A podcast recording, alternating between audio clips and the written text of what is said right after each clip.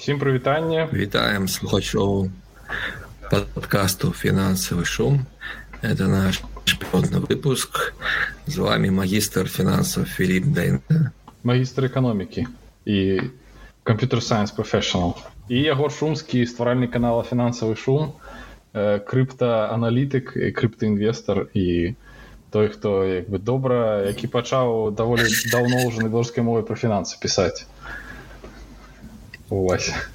Так. Але пра фінансы не так шмат на беларускай мове даедацца таму это асноўная прычына чаму мы вырашылі рабіць наш подкаст менавіта на беларускай мове Ну так ёсць там усялякі чалы ёсць там хтосьці на белсаце нейкія перадачы ёсць хто размаўляе пра эканоміку пра фінансы Вось, але мы менавіта хочам размаўляць больш пра ну як бы так ну таксама напэўна пра фінансы ў першую чаргу пра стартапы пра эканоміку то бок ну такі пра сучасны бізнес і есці гэта напэўна больше схільна з у айці нейкі. Ну хаця не ну як бы паглядзім Праўда? Схільны такі у айці і на беларускай мове гэта. Вось такого контенту няма будзем яго крацей ствараць. Вось так менавіта. Будзем больш пра прыкладны пра прыкладной такой бок эканомікі казаць у адрозненне ад іншых каментатараў якія больше на мак на макраэканоміку схільныя арыентавацца. Ну так я спадзяюся што нас досыць хопіць там мой нейкі вопыт там кіраўнік кампаніі невялічкай айцішнай Вось з нуля мы пачыналі потым я магістратуры вучыўся па эканоміцы па, фі, па фінансам. Вось ну ягор таксама вельмі шмат інвеставаў вельмі шмат э, аналізаваў сітуацыю на беларускім рынку на ну як бы як ты сам скажаш Ну дзякую Богу што ў фінансы плане не так шмат інвеставаў тому што зараз прасадка вялікая у плане дыверсіфікацыі шмат што рабіў гэта было вельмі карысна як вопыт першую чаргу так не, не, не сказаў бы што вялікім плюсе зараз знаходзіш ну, так. а, а гэта распавядзі яшчэ пра свой канал. Цябе ж канал таксама ну як ты пачаў гэта ж таксама асобна не здаецца такая вялікая падзея. Ну так у, мяне ў тэлеграм-канале невялікі канал я распачаў фінансавы шум. Менавіта там і пачаў рабіць тому што я сам люблю неяк фінансавыя навіны чытаць але то все на ейскай мове. І мяне заўжды здзіўляла калі я на нейкі портал беларускі у раздзеле фінансаў бачыў навіны пра кошт талончика в метро. І я просто гуляўся хіба гэта ўвогуле якое это мае дачыненне да фінансаў можна ж. Тут вот такая прастор яшчэ для што можна распавядаць якія не закранутыя тэмы яшчэ з'яўляюцца я дзівіўся чаму гэта не закранаецца хутчэй за ўсё беларускія мас-медыя яны самі ведаеш не адчувалі ў сабе у сіл каб закрану закранаць гэтыя тэмы і, і кампетэнцыі бракавала mm -hmm. Ну я вырашыў на сваім прыкладзе паглядзець ну першую чаргу не я неяк так а, ну, праз каламбур у нас гэта тэлеграм-канала і і падача матэрыялу у меня такая не зусім ужо сур'ёзная была а, больш такім з гумарам але ну, час ад часу просто сачу за навінамі светнымі перакладаю іх на беларускую мову пра і пропускаю праз праз сваю прызму Ну так напэўна гэта адзін у цябе канал такі які зараз нешта ну, зараз шмат чаго з'яўляецца там пра айцішныя пра гульня ведаю з'яўляецца там пра тэхналогіі але у цябе менавіта адзін які на беларускай мове пра фінансы так больш падрабязна ёсць падаецца такі яшчэ аналітыка даскевич ці калі магу памыляцца яго прозвішчы ён працуе ў нямметчане і ён перайшоў прыкладна год назад таксама на беларускую мову ён таксама піша пра фінансы mm -hmm. На беларускай мове. Таму ну я можа першы і пачаў. Я ну магчыма нават яны падглядзела тады маю відэо але ці можа просто час такі ведаеш удалы каб пісаць на беларускай мове пра незвычайныя навіны. Ось таму я, я дакладна не адзіны хто зараз піша пра фінансы на беларускай мове. Але наш подкаст я думаю что можа стаць таким першым. Асноўным так, так, так, праз гэта мы і робім каб захапіць рынок беларускі хутка пачнецца рекламные вставки я думаю что яшчэ варта узгадаць что мы с тобой раней рабілі курсы на беларускай мове. Вось то бок нейкі вопыт у нас такого выкладання распавядання маем. Вось курсбай гэта было там 10 амаль гадоў таму егор выкладаў дызайн я выкладаў па першай сваёй як бы прафесіі праграмавання Вось. Так, таксама на беларускай мове. Так мы так, пазнаёміліся. Так. Э, ну што далей наступным тады наступныя крокі. Што варта ўзгадаць асноўную такую фінансавую падзею мінулага тыдня. Банкрутства каліфарнійскага банка. Я думаў што мы гэта спачатку распавядзем пра што мы будзем распавядаць наогул у падкасці Ну пра што падкаст будзе. Ну давай ну так крыху. Подкаст... уже давай, гэтай, ну... давай распавядзім закране ну так что мы вось намецілі сабе такі невялічкі план. Ну я я горты просто пачаў казаць что про этот свб svb банк силикон вэлі банк чтобы мы яго абавязкова зараз закранем mm -hmm. такая вось просто падзея якая ўсё зрушыла і цікава яе абмеркаваць Вось але ну у нас быў план что мы просто пачнем у падкасці э, распавядаць нейкія вось такія ну паступова сялякія эканамічныя фінансавыя тэмы закранаць і рабіць кожны выпуск і паглынацца там у асобную тэму больш ну глыбока там. І пачаць там з акцыі аблігацыі что такое вось ну з нейкіх базовых рэчаў. Але вось э, здарылася гэтая падзея з силикон вэлі банк які збанкрутаваў таму мы вырашылі што варта яе абмеркаваць. Але ну хутчэй за ўсё мы паглядзім якая будзе рэакцыя на падкаст Вось і будзем выкладаць таким ну плянам як бы у класічным таким пляне як выкладаецца там эканоміка фінансы там ось і абмяркоўваць нейкія сучасныя падзеі. Правильно я кажу? Так так будзем распавядаць больш простых нейкіх тэм бо пераходзіць да больш складаных ну, будзем глядзець як як у нас атрымліваецца гэты выпуск. У нас пілотны і будзем глядзець на, рэакцыю на, на зваротную сувязь. Так супер. Ну что тады рухаемся далей? Свой би силикон так. бэнк так збанкрутаваў і кажуць што гэта другое гісторыя па памеры банкрутства ЗША адбылося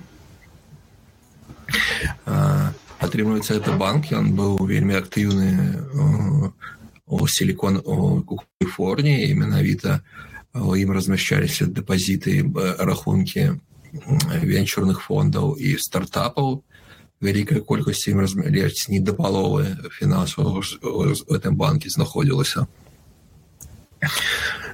Таму яго банкрутства гэта не нешта шаговае можа выклікаць далейшую ўжо хвалю на, на рынку. Это прынцыпе падзея якой варта надаць увагу і спачатку трэба распавесці чаму гэта банкрутство стала магчым тут некалькі фактараў а... і ты філіп мяне можаш паправіць я запытаць мы выкарыстоўваем тэрмін банкрутства але што гэта значыць што гэта такое вось можна гэта распавесці што ну там што так яно ну, мне здаецца людзі такого а... разумеюць а насамрэч можа гэта і не зусім усім зразумела што гэта насамрэч такое ну увогуле банкрутства калі арганізацыя ўжо не здольная выконваць свае абавязкі па папярэдніх контрактах і назначаецца працэдура паводле якой маёмасці размяркоўваецца сярод як это сярод так сярод крэдітораў размяркоўваецца.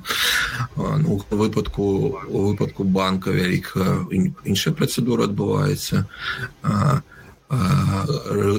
Органы рэгулятыўныя ЗША побачылі што сітуацыя ўжо сур'ёзны абарот набірае што там пачаўся бэнкран кампаніі якія атрымалі грошы в этом банку яны пачынаюць актыўна іх выводзіць і каб каб эта сітуацыя не выйшла з-пад кантролю кіраўніцтва банкам перайшло да іншай федернейга агентства наколькі я разумею які будзе зараз размяркоўваць гэтыя ну, так. актывы сярод крэдыт крэдытораў там, там я таксама лічыў спачатку што агентства там назовецца федерал э, інш как-то депо все уже забыўся таксама а федеральная карпорацыя по гарантаванню укладаў о дэпазітаў вось так. Федеральная карпорацыя так. по гарантаванню дэпазітаў ну так.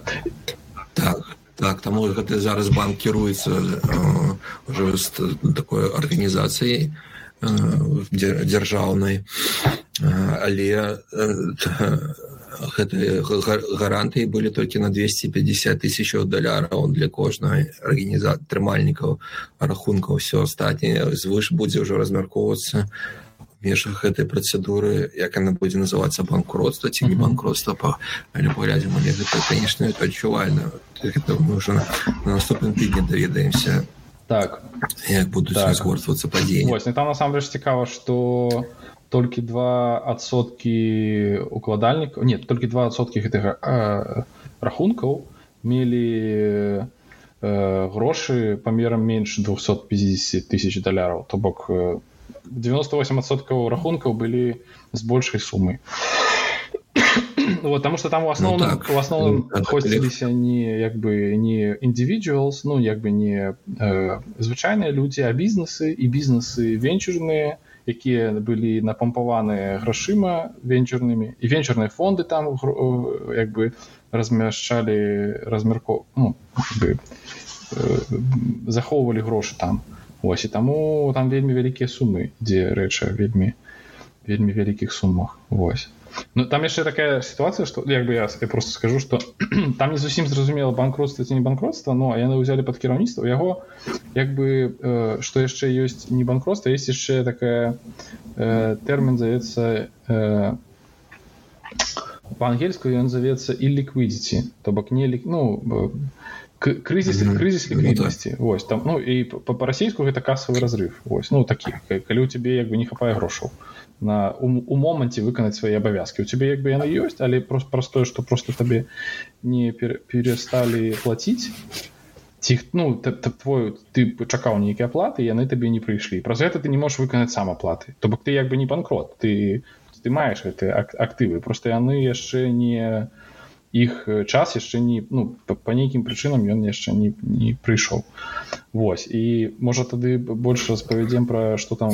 дакладна адбылося про гэтые ну ну той что я чытаў у банка быў вялікі вялікае портфоліо аблігацыі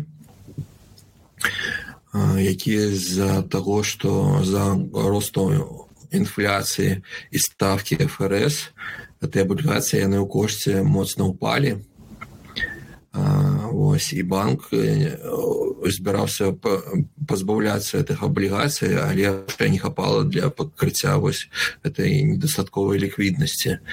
І атрымліваецца, што это прынцыпе не праблема аднаго гэтага банка, Мачыма это сістэмная такая праблема так, так, так, так.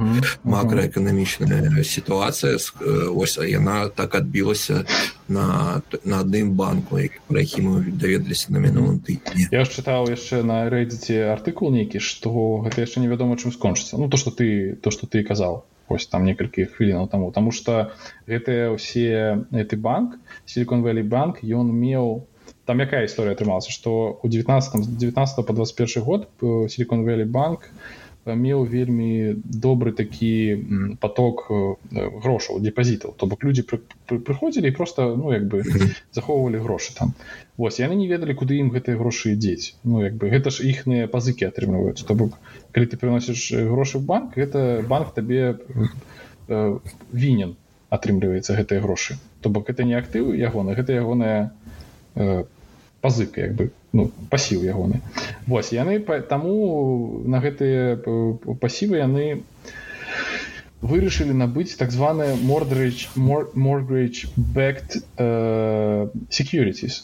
Вось што гэта такое? Гэта аблігацыі так. якія э, гэта такі штучны фінансавы прадукт які ствараецца на аснове э, штомесячных плацежэй по э, іпатэкам э, ад ну то бок вось калі напрыклад людзі набываюць дамы яны плоцяць штомесячны платеж по іпатэке. Вось гэтыя вось гэтыя штомесячныя плацежы яны ствараюць фінансавы яны ствараюць э, грошавы я не ведаю ну, хутчэй за ўсё трэба нам вызначыцца з тэрміналогіяй канешне потом пачытаць. Грошавы поток грашовы поток і гэты грашовы под кэш так. Вось яны гэты грашовы поток яны ператвараюць у э, ценную паперу э, якая э, вось гэтыя кэшфлоу яна і робіць як бы далей. То бок вы можете набыць э, ценную паперу якая будзе генерить вам гэты кэшфлоу назад. То бок вы покуп набываете там за 100 даляраў яна напрыклад кожны там штомесяц яна даляр вам генерить тому что все люди платяць э, платежы по іпатэкам дык вось і э, сярэдні зварот з гэтых папер ён быў каля адсотка ці там двух у год што было вельмі ў прынцыпе добра на момант іх набыцця. Яны такім чынам яны як бы гарантавалі свае вось гэтыя э, депазіты то бок яны на ці грошы якія людзі прынеслі ў банк набылі гэтых шмат э, ценных папер. Вось. З э, возвратам полтора процента. То бок interest rate полтора процента. Вось. І я і что что здарылася? Калі ось у апошнія некалькі месяцаў калі рэгулятары ЗША пачалі павышаць стаўкі каб прадухіліць інфляцыю каб прадухіліць рост коштаў. Вось гэтыя паперы якія раней вярталі полтора там двасоткі у год яны згубілі то бок яны на балансе ў банк яны напрыклад яны э, лежалі на балансе ў банк і яны каштавалі напрыклад 100 даляраў. Простое что яны про то простое что зараз з'явіліся іншыя інструменты якія могуць э, гарантаваць нашмат больш э, вяртанняў як бы нашмат больш прыбытку. Кошт ну як бы вартасць гэтых папер яна знізілася моцна знізілася на 15-20соткаў то бок у іх э, стварылася дыра у іхным як бы э, балансе. І дыра памерам 18 мільярдаў. Вось. І яны замі... ну як бы як, я там яшчэ шмат што абмяркоўваюць замест таго каб э, замест таго каб як бы гэта ціхонечка там штосьці рабіць яны пачалі публічна пісаць пра гэта і э, э, як это спрабаваць рэйзіць капітал то бок ну спрабаваць яшчэ пры прыцягнуць грошы каб пакрыць гэтую тыру якая вось абразавалася ў дадзены момант. Вось.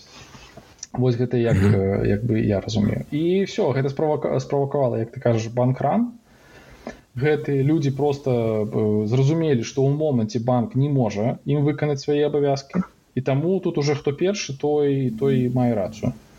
Ось. Я там чытаў нейкія цікавыя гэтыя так. ну такія рэфлексіі э, такое цікав ну дарэчы у дудзя быў кіно нік давідов такі есть у твиттары это там кіраўнік вісі фонда вось вось а, ну, да, яго чытаў да, так. яго найдумкі на гэты на фон гэтага ён такі распавядаў што ну як бы я разумею што можа мы там і справакавалі штосьці але што магу зрабіць я як бы моя мой абавязак як кіраўніка фонда гэта э, зберагаць грошы у тым ліку маіх укладальнікаў Таму я павінен быў усе гэтыя грошы і захаваць як бы. І таму мы хуценька хуценька вывели гэтыя грошы.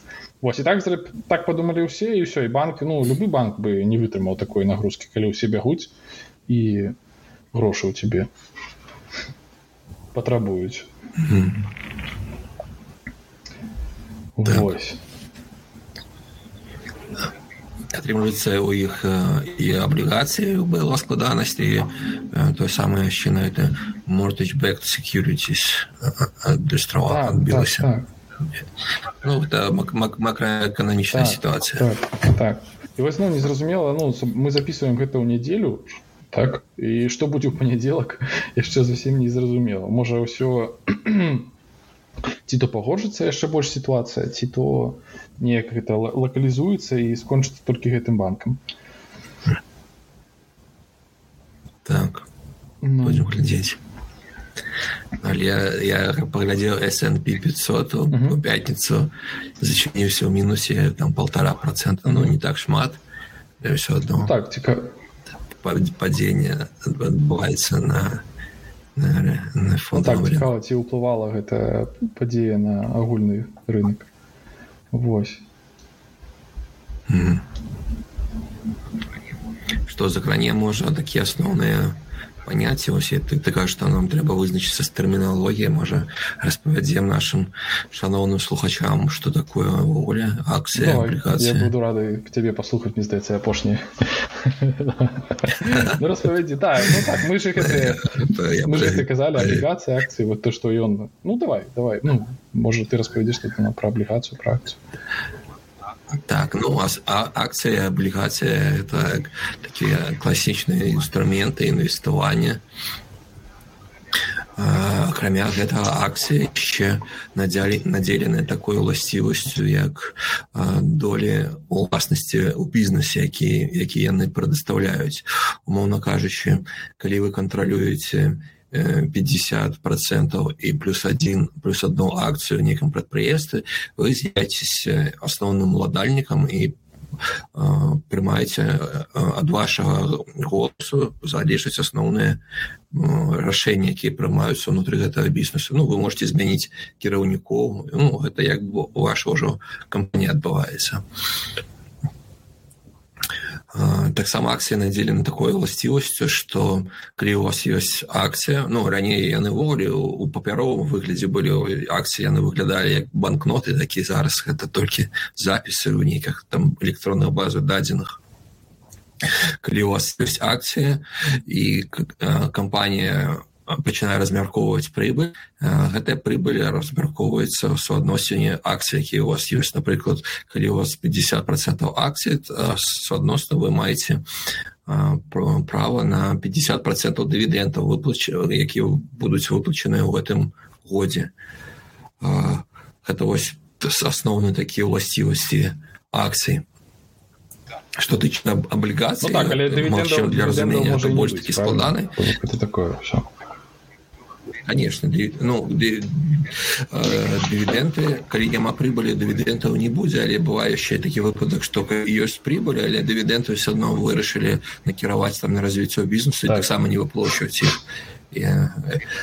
ось. Але по беларускім заканадаты есть ёсць яшчэ такія прывіліваныя акцыі па якіх абавязкова трэба выплаціць нейкія mm. дывідэнты Ну яны звычайна ў беларусі вельмі нізкія там процентам але па іх чтоб не адбылося падаецца па іх дывідэнты ўсё дывіденды з беларускіх кампаній да атрымліваў атрымліваў з банкаў беларускіх рэгулярна атрымліваў і атрымліваю ну, так, трэба яшчэ асобна распавесці пра беларускую гэтую ўсю сітуацыю пра беларускі рынок. Аблігацыя аблігацыі крыху такі больш складаны для разумення інструмент сама назва яна паходзіць наколькі я разумею ад слова аблігейшн абавязак гэта інструмент пазыкі так это калі кампанія прыцягвае ваши грошы о обмен на на абавязак выплочваць проценты по гэта по гэтай бумазе по этой паперы чым адрозненне той што кампанія бярэ на сябе абавязак выплочваць кожны год пэўны процент захадзе адлюстраваны у там у прайс у як ну, папер так, можа быть там... можа штогод можа не штогод ось там можа што месяц можа так, так два, так, два разы на год. Так. звычайна звычайно два разы на год такая больш звычайна Вось і таму што таму аблігацыі яны прывязаны да гадавой прыбытковасці таму яны іх яшчэ можна прадаваць на ўнутраным рынку але іх кошт уже тады будзе залежыць ад макроэканамічных паказчыкаў ну як інфляцыі стан в каре рефінансирования украіне там ёсць э, обратная залежнасць это чем большая ставка фінансирования тым кошт кошт облігацыі он падае і, і наадварот так вось цікавыя такія адбываюцца рухі на рынку і можна обліга ну вот я кажу до таго что аблігацыі можна набыць і трымаць до конца і дачакацца калі надыходзіць это асноўны момант выплаты вяртання гроша можна яшчэ на другас рынку паспрабаваць іх продаць ну, так, так. можна зрабіць з дысконтам момант з дысконтам можна толькі зрабіць а, а, а бывае што можна абароту плюсе ну, так, гэты face value вось цікава ці перакладзена наогул гэтай тэрміналогіі. Face value гэта як бы вось яе вы набываеце гэту паперку на ней написано там 100 долларов напрыклад. Бок вы набылі яе ў момант продажу вы набылі ее за 100 баксов mm -hmm. Вось. І ну, по-расійского намінал намінал Вось. І але яе рынкавы кошт гэтай паперы ён можа быць э, ну іншы зусім. То бок напрыклад калі мы ведаем што збанкрутавала э, бы віда, выдавец гэтай паперы то рынкавы кошт гэтай паперы нуль. Ну ніхто па ней не будзе плаціць платежы все правильно? Так вот. Так так але яшчэ аблігацыі яны бываюць як нейкіх камерцыйных арганізацый так і дзяржаўныя суверенныя аблігацыі і вось вельмі цікава назіраюць за каціровкамі этих аблігацый тому што яны паказваюць на плацішаздольнасць краіны ў цэлым можна глядзець як гэтыя стаўкі у будучым змяняюцца ось дынамік дынамікі напрыклад перад пачаткам войны моцна праселі каціровкі не толькі украінскіх аблігацый але беларускіх прычым беларускія аблігацыі тады яшчэ нават больш танна па ім гандаль шоу то есть іх каціровкі былі больш не нізкія нават за украінскія это вось гэта прытым яшчэ што яшчэ актыўных баявых дзеянняў не пачалася а рынок ужо парадказаў гэта за за два дні ўжо про это было можна было зрабіць уже нейкія вы выводы рабіць так так так. Таму што гэтыя кошты на паперы яны знізіліся ой ну тут шмат насамрэч можна чаго распавядаць яшчэ так, цікава так. што я ўзгадаў Ну, мы, мы распавядзем у наступных выпусках распавядзем абавязкова пра пра інверсіўна крывую прыбытковасці для аблігацый я яшчэ хацеў сказаць што вось ну можа усе так на, на хайпе на гэтым чуюць пра рынок акцый што вось акцыі акцыі акцыі набыць акцыі насамрэч рынок акцый гэта ён толькі невялічкую як бы пра параўнанні з сусветным як бы рынкам аблігацый ён вельмі маленькі. Асноўны рынок вось набыцця і продажу ценных папер гэта рынок аблігацый. То бок ён там вось я зараз паглядзеў загугліў. Mm -hmm. просто памятаю гэты малюнак што ён ну прынамсі там у три-4 разы больш. Ось нашел нейкі малюнак што рынок акцый гэта 35 триллионов даляраў ацэньваецца а рынок аблігацый гэта 87 триллионов то бок ён у амаль у тры разы больш чым рынок акцый. Таму гэтай аблігацыі гэта ну сапраўды гэта вельмі такі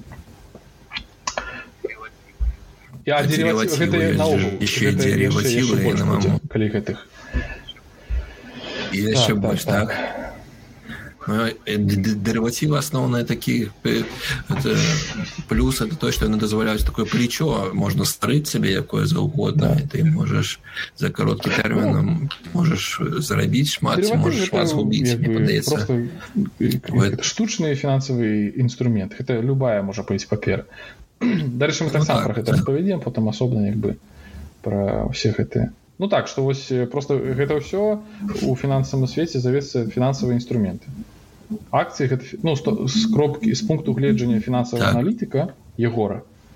Э, все гэтыя ну акцыі аб... все гэтыя все гэтыя э, ценныя паперы гэта ўсё фінансавыя інструменты Вось то бок ну гэта акцыя гэта фінансавы інструмент там у яго у яго ён мае нейкія паказчыкі там ён мае гэты намінал ён, ой ну так ён мае намінал ён мае кампанію якую належыць ён мае прыбытак приносіць ці приносіць перыядычнасць гэтых выплат. Вось і тое ж самае з аблігацыяй тое ж самае з дерывацівамі то ж самае ось зусім там іншым. Ну як бы все названо. Ось і фінансавы прычым я бы я б хотел сказать что они некие такие далекие от беларусаў речи. Беларус в принципе можно быть як акции так и облигации с дерыватывами больш складана але что тычыцца вось стаць уладальнікам нейкага беларускага прадпрыемства ну это ні ў якім разе не інвестыцыйная рэкамендацыя але такая магчымасць існуе можна набыць так, набыць аблігацыі дзяржаўнай аблігацыі карыстайцеся калі ласка наступным сайтам тут так павінна быць рэклама правда гэты момант ну, што вы павінны былі пра заўжды не заўжды данны сервіс азначае самыя надзейныя я б наўрад я пабаяўся рэкламаваць самы танны сервіс ну, акцыі або аблігацыі ну просто пасавала добра падыходзіла ну. так, так. Ну что тады яшчэ А ну что я яшчэ хацеў сказаць что вось мы там трохі закранули про аблігацыі про фейс гэты про намінал і про э, рынкавы кошт этой аблігацыі Дык вось тое что здарылася с гэтым силикон Valley банк это тое что іх на балансе ну гэтай аблігацыі яны по рынкаваму кошту залічаны. Вось.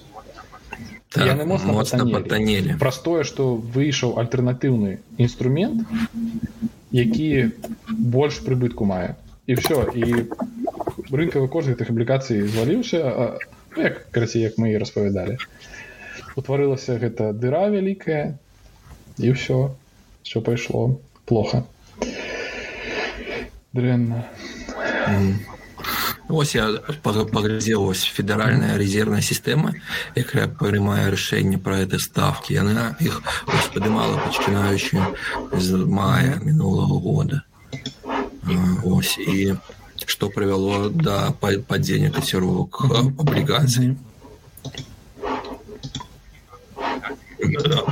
аблігацыі якія былі выпущены раней тому что новыя аблігацыі якія пасля падняць ставок пускаюць яны аўтаматычна па больш высокіх ставках выходзяць яны таму больш выгодныя атрымліваюцца у плане набыцця яшчэ цікава да наших слухачоў задаць ім такое пытанне можа ну, мы бы адкажам э, просто на, на, на секундачку падумаць як вы лічыце які больш рызыкоўны інструмент э, з кропкі гледжання з пункту гледжання фінансавага аналітыка это акцыі ці аблігацыі Вось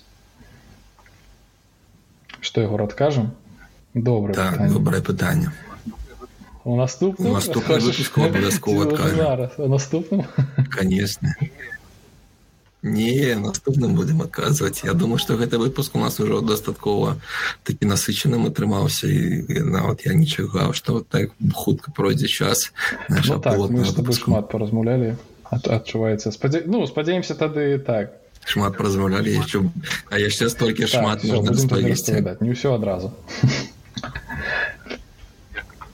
Так, дзякуй слухачам, што былі з намі ўвесь гэты час да, так, да наступнай сустрэчы як бы паспрабаваць спадзе... вельмі спадзяваемся, што вам гэта ўсё спадабаецца і з вами быў крыпта крыптааналітык э, кіраўнік канала фінансавы шум Ягор шумскі